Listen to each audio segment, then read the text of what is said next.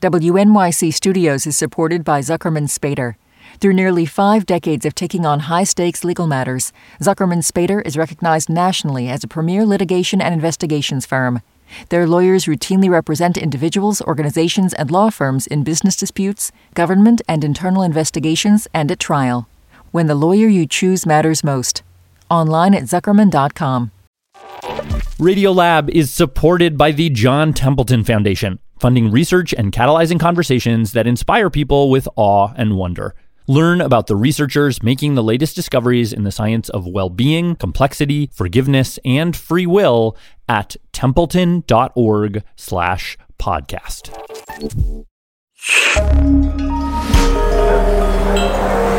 Listener supported. WNYC Studios. Oh, wait, you're listening. Okay. All right. Okay. All right. You're listening, Listening to Radio Lab. Lab. Radio Lab. From WNYC. See? Yeah. Wow. Yeah, oh, three feet. Because they yeah. were wondering when they were going to go to the moon, they wondered how much dust would be on the surface of the moon, and they were worried. I, I once wrote letters back and forth to Neil Armstrong. So and one of the things that he told me, he said, was like, they really weren't at all sure how much dust there was on the moon and whether it was, you know, variable. So you'd be standing I'm here Lulu. I'm Latif. This is Radiolab. area and you it would take your weight and then you'd walk three steps forward and you go, and you'd be up to your knees in it. And this, of course, is none other than Crowley, the Crow, Robert Krulwich. So I, 'cause I said to him, I I don't know why you didn't walk around more. I mean, you like you you you went to another celestial body. The first Producer Annie McEwen called him up a few weeks back to talk not about the moon, actually. Uh, although with Robert, you never really know where your conversations are going to go. Um, but uh, they talked instead about a new kind of world that was discovered right here in the forests of planet Earth. Um, okay, we're ready. we're at long last ready to begin. Okay. Um, okay, so one of the first things I ever did when I got to Radiolab was work on a show of yours called Tree to Shining Tree. I I don't remember how long ago we did that. That was like three years ago or something. It or was four? 2016. Isn't that Oh, wow. wild? I know. And for those of you who haven't heard the episode, you should go listen. It's amazing. But just a tiny recap here. It was all about the network that exists under the forest floor. There's this whole other world right beneath my feet. This network is this deeply complex interwoven mat of tree roots and these mushroom threads, these fungi, connecting all of these trees together and helping them share resources. About the forest that exists underneath the forest. Here from that episode is ecologist Suzanne Simard. found was that the trees that were the biggest and the oldest were the most highly connected. And so we, you know, we've identified these as kind of like hubs in the network. It's just this incredible communications network that, you know, people had no idea about in the past because we couldn't didn't know how to look. Anyway, that episode is awesome. We learn about all of this magical stuff that is happening right beneath our feet in the forest. Yeah.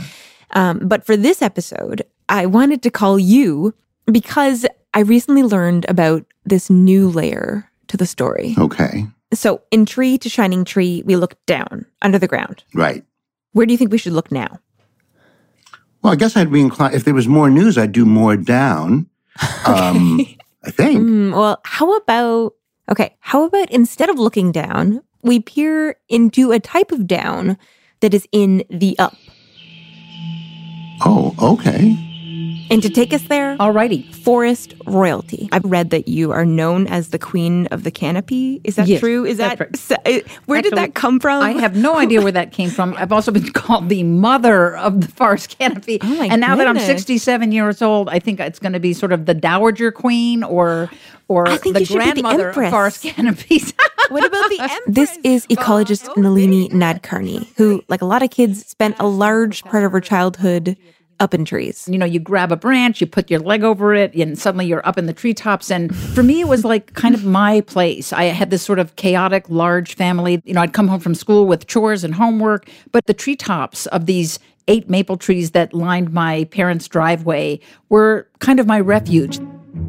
She'd spend whole afternoons up there just sitting and wondering. I look at the leaves and I go like, why is this branch have much yellower leaves than that branch, which has orange such a good leaves? question. And it's like, well, what is going on? Why? What is this branch independence?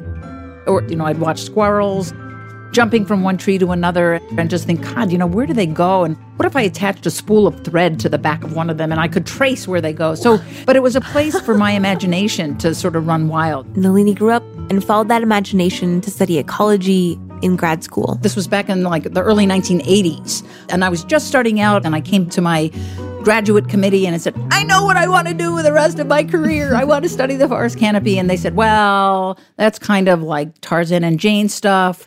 You know, with so many questions to ask and answer on the forest floor, why do you have to go into the canopy? At that time, canopies were just basically not studied. They were hard to get up into, and there didn't seem to be a lot of point. The scientific thinking was there's just not a lot going on up there. But there was something about the canopy that I kind of just had this intuition that it's not enough to just stand on the ground and look up. And so, with some modified mountain climbing equipment, she began to climb these giant old growth trees in the Olympic rainforests of western Washington. Which is what's called a temperate rainforest. Are these the places where in the morning the fog from the Pacific Ocean comes rolling in? Yeah. And the tree just gets an every morning bath of just yeah, pure and the tree just goes. Yeah. So Nalini climbs up into the canopy of this giant big leaf maple tree. And I throw my leg over a branch and I'm sitting up there and I'm anchored with my rope and I'm looking around. I just see this enormous three dimensional panoply of moving leaves and moving twigs. The branch she's sitting on, as well as all the branches surrounding her, are covered in this super thick layer of This amazing growth of mosses and lichens and ferns. kind of like the tree is wearing this very unruly green shag carpet. You get the sense of being in a place that looks very simple from the forest floor, but is actually this kaleidoscope of life. Her job up there was to take samples of the moss that was growing on these branches. I had to cut off chunks of it. So, using some clippers, she begins to cut down into that moss on the branch she's sitting on. And as I peeled back those mats of mosses, Beneath, instead of just bare branch, I saw that there was all this soil up there. this branch has a foot of soil piled up on it. Oh, wow.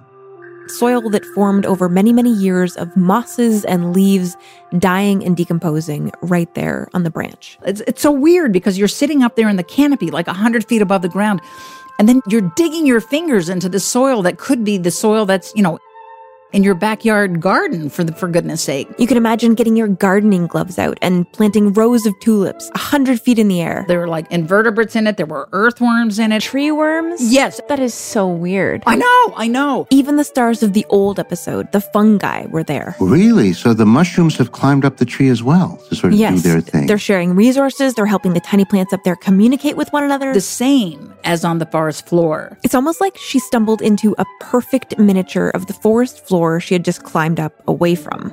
And straddling a branch way up high in the air, she's like, huh. Well, that's cool.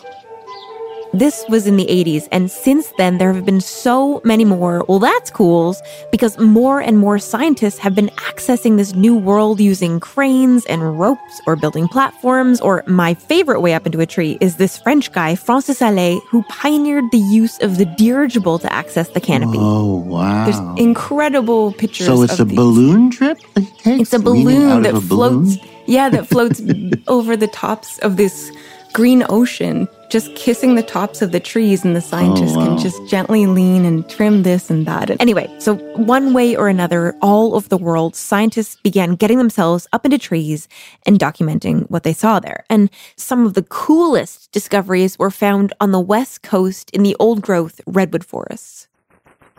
And oh my gosh, these giants were found to be holding these pockets of soil up to three feet deep. And growing in the soil were flowers, berry bushes, mosses, lichens. They found salamanders living hundreds of feet in the air who spend their entire lives never touching the ground. I'm waiting. I'm waiting for you say a small deer or something like that, or something very I mean, weird. I mean, I, I don't have a small deer for you, but I do have something that I find totally bizarre, which is that up in redwoods, scientists have found these tiny aquatic creatures. An aquatic creature? It- it's aquatic. Yeah, it, they, it's like the shrimp-like. they found a fish? Pretty much, it's like the shrimp-like thing, a species of something called a copepod. Oh. Copepods, which is actually this whole subclass of creatures. They're the most abundant animal in the ocean and a huge part of the diet of baleen whales. this thing is like swimming around in these mossy mats, and no one knows how it got there.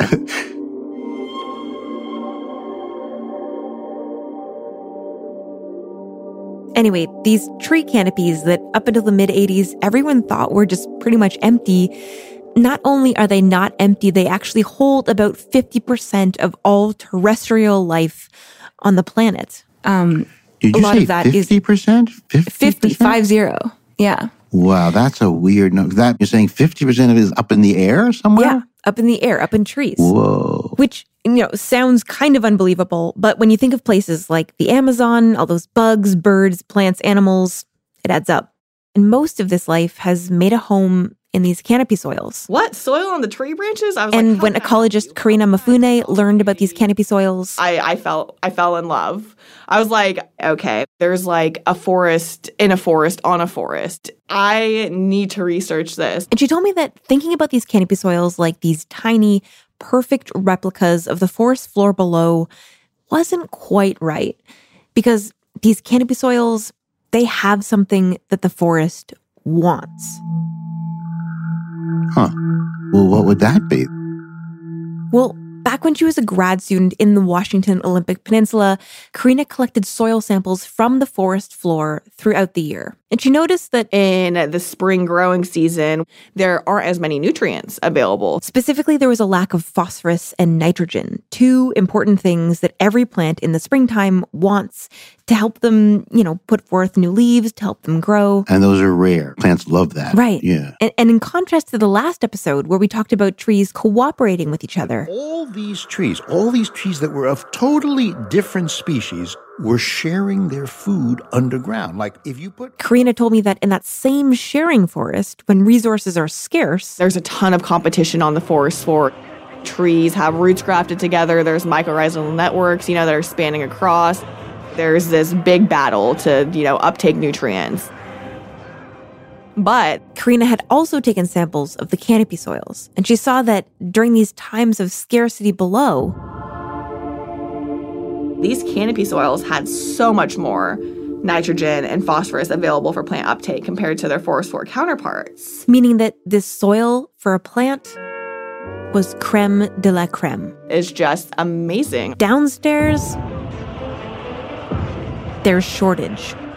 Upstairs, there's abundance.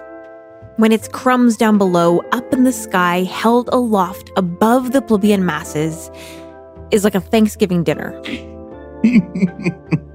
and when Korena learned this, she thought, I don't know. What do these canopy soils mean? Because they're not just hanging out there. They're not just there for no reason, right? She's right, they're not. These sky gardens, they get even better. Better at what? Hmm? Better at what? Well, let's just say they're not alone up there. what what's, ha- what's about to happen? Well, I'm going to tell you Alrighty. right after this short break.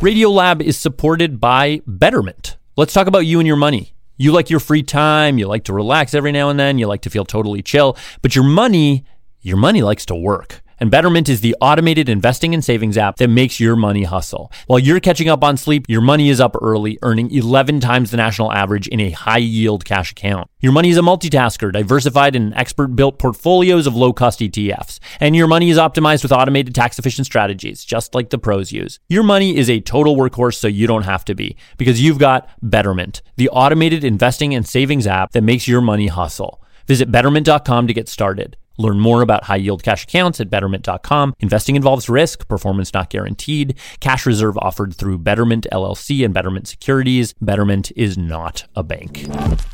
WNYC Studios is supported by Zuckerman Spader. Through nearly five decades of taking on high stakes legal matters, Zuckerman Spader is recognized nationally as a premier litigation and investigations firm.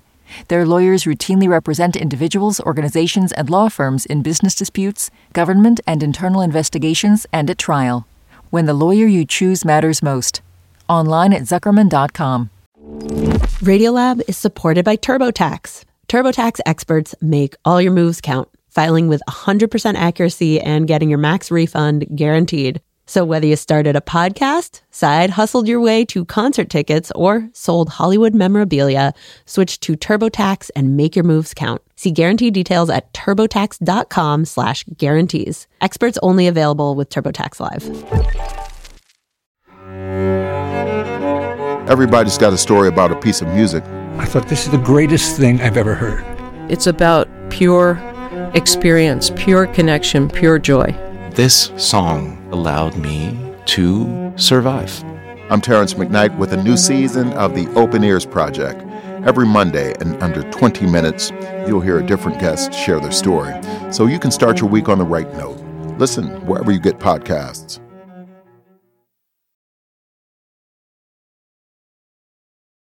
Lulu, Latif, Radiolab, back to Annie and Robert, where we were just about to learn the true superpower of those gardens in the sky. Right. So to understand this wizardry, we need to go back to Nalini. Fine with me. And this amazing discovery that she made. Okay. So I remember sitting on this tree. She's back up in a tree in the Washington rainforest, digging around in this canopy soil. And I began seeing these root systems that were running up and down the branches of these trees. They didn't look like they belonged to moss or ferns or any other plant you could see up there. And there were fine roots all the way up to some of them were the diameter of my wrist. I mean, these were gigantic Wow, roots. what? Thought, well, that's weird. What are these roots doing here? Huh. So I began just tracing the roots that I was finding. Like you, you, you took hold of one root in your hand and sort of like went exactly. backwards like a string. Right. string. Exactly like it's like following a string. Exactly. She gently excavates this root, scooting along the branch as she uncovers it. I was tied in so I could sort of swing around and move from one branch to another. I had my water bottle with me, so then whenever it was began difficult to sort of unstick the root, I could just throw a little water on it, keep going, keep following it. It was like I don't know, it was like being a detective. Well, what did you think it was going to lead to? I, I had no idea. I thought, well, maybe there's some sort of vascular plant that I'm not aware of that's here, but I don't think so. So then she follows the root all the way back to its beginning. And oh my gosh, its origin was a dead end in the tree itself. What? The big tree, the one Nalini is sitting in, is growing roots from its branch and snaking underneath these mats of, of soil, of canopy soil. Let me think about this. Somehow it realizes that it could find soil high up somewhere, like, and, and so it just takes its roots and its roots travel up and go whoop to the left and say, let's root not only where we normally root down there, but let's root up here. Yes. Whoa. So things that you thought were below can move above, way above, high above you. Yes. It was a real revelation. And Korena thinks that it's during a drought or during spring growing season when resources on the forest floor are scarce that these big trees. That's when they can tap into their canopy soils. It's like they're like, hey, there's a bunch of really great stuff here to suck on. So why don't you put out a root out here? And that's exactly what these trees do. I kind of always compare it to like a secret cabinet that has all the good snacks in it. It's like if you were teaching a preschool, it's like while all of the school children are fighting over the snacks and fighting over these resources, you just go into your, you know, canopy soil closet and you got your good snacks up there. Because we're looking for those special minerals like the phosphorus and stuff, and that's where we can find it. Right. And it's finding it in its hat. You're finding it in its hat. That's a nice way of putting it. Yes. Yeah. That's a lovely way of putting it. Yes. The expression "I'm going to eat my hat" has now got a whole new oh, meaning. yes, Robert. I love that. Yeah. One thing that both Korena and Nalini told me is that this is a new field. There is just so many things to be found high above the forest floor. Like, for instance, Korena told me sometimes there are actual trees growing up there. And I've seen like a five foot spruce growing out of a nook of canopy soil. Wow. And you'll see a lot of like baby maples growing up in the old maple. So it's like, you know, like a little nursery. Wait a second. I mean, there's a tree growing on the tree? That's right. On the branch? In the soil on the branch. Oh. And who knows? Maybe as more people study the canopy, we'll find little trees on those trees. And maybe there will be little trees on those trees on those trees. Yeah. It's fractal, like littler plants off the ground, and then little Mhm. on them is the moss, which is little plants on top of little plants. So there's like there's little layers and layers and layers of life, and the more you go up, the more the layers you will find. That's, that's sort of cool.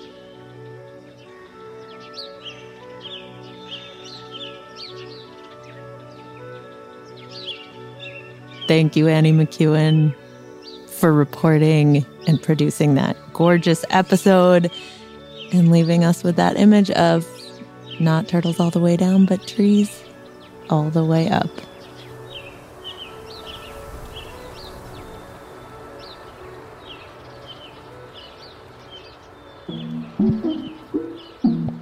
This episode was reported and produced by Annie McEwen. Special thanks to Kiyomi Taguchi, Michelle Ma, and Nina Ernest. A huge thank you to Michael Werner and Joe Hanson and the team at PBS Overview. They tipped us off about Korena's research. They were the ones who got us excited about canopy soil in the first place. You can actually see all that gorgeous shag carpeting in the forest in their beautiful video, vivid color. Uh, the video features Korena and other people who have dedicated their lives to saving what's left of the old growth forest. Uh, you can check that out on our website uh, or on theirs. So thank you to them. And special thanks, of course, to the many ringed tree trunk that is Robert Krulwich uh, coming back on the show to talk trees with us. Thank you for doing that, Robert. We love you. That guy's all bark, no bite. You know what I mean? That's why I like him. All right, Latif, before we go, go, go for real, real, real. Great. Um, for folks who maybe enjoyed this story of a mystery tree, Mm-hmm. I thought they might also enjoy to know that there is a new series coming out about a mystery meat. the mystery meat, spam. So I just want to take a quick moment here to let you know that our friends over at The Experiment have just dropped a three part series on spam. Oh, I, it's the thing I've been craving without even knowing that I was craving. I wasn't. I actually had quite an aversion initially when they told me they were working on this. Uh, not a spam fan over here, but I am a, a fan of what the, the experiment people are up to. So it turns out the reporter and producer Gabrielle Berbey went on this journey to kind of uncover why her grandpa, who grew up in the Philippines, had such an attachment to spam. She thought it'd be a cute little one-off episode.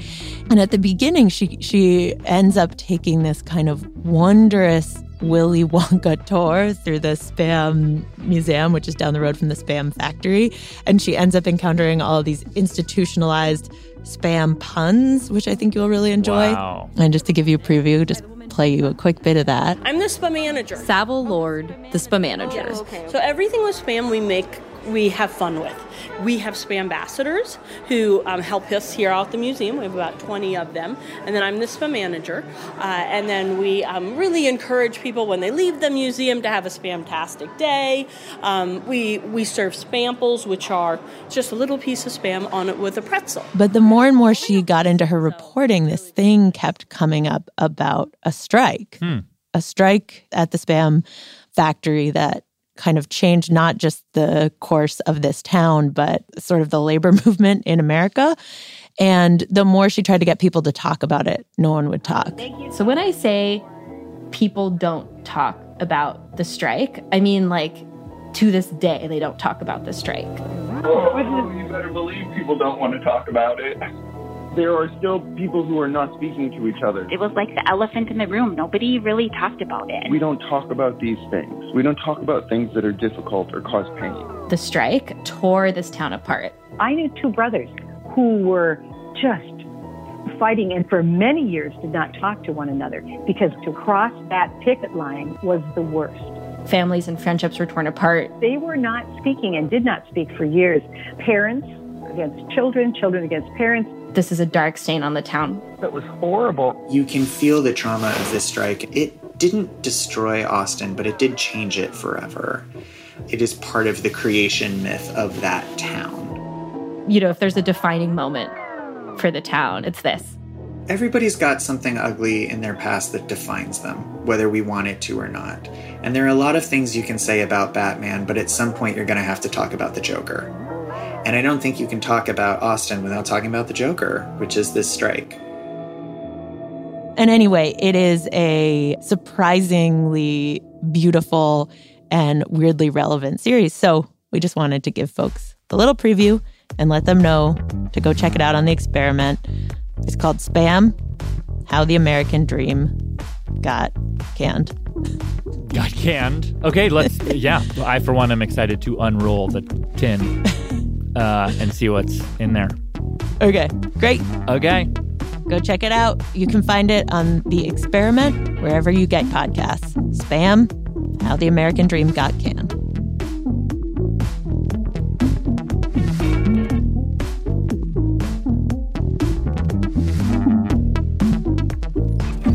Radiolab was created by Jad Abumrad and is edited by Soren Wheeler. Lulu Miller and Latif Nasser are our co hosts. Susie Lechtenberg is our executive producer. Dylan Keefe is our director of sound design. Our staff includes Simon Adler, Jeremy Bloom, Becca Bressler, Rachel Cusick, W. Harry Fortuna, David Gebel, Maria Paz Gutierrez, Sindhu Sambandam, Matt Kielty, Annie McEwen, Alex Neason, Sarah Qari, Arianne Wack, Pat Walters, and Molly Webster. With help from Carolyn McCusker and Sarah Sandbach. Our fact checkers are Diane Kelly, Emily Krieger, and Adam Shippill.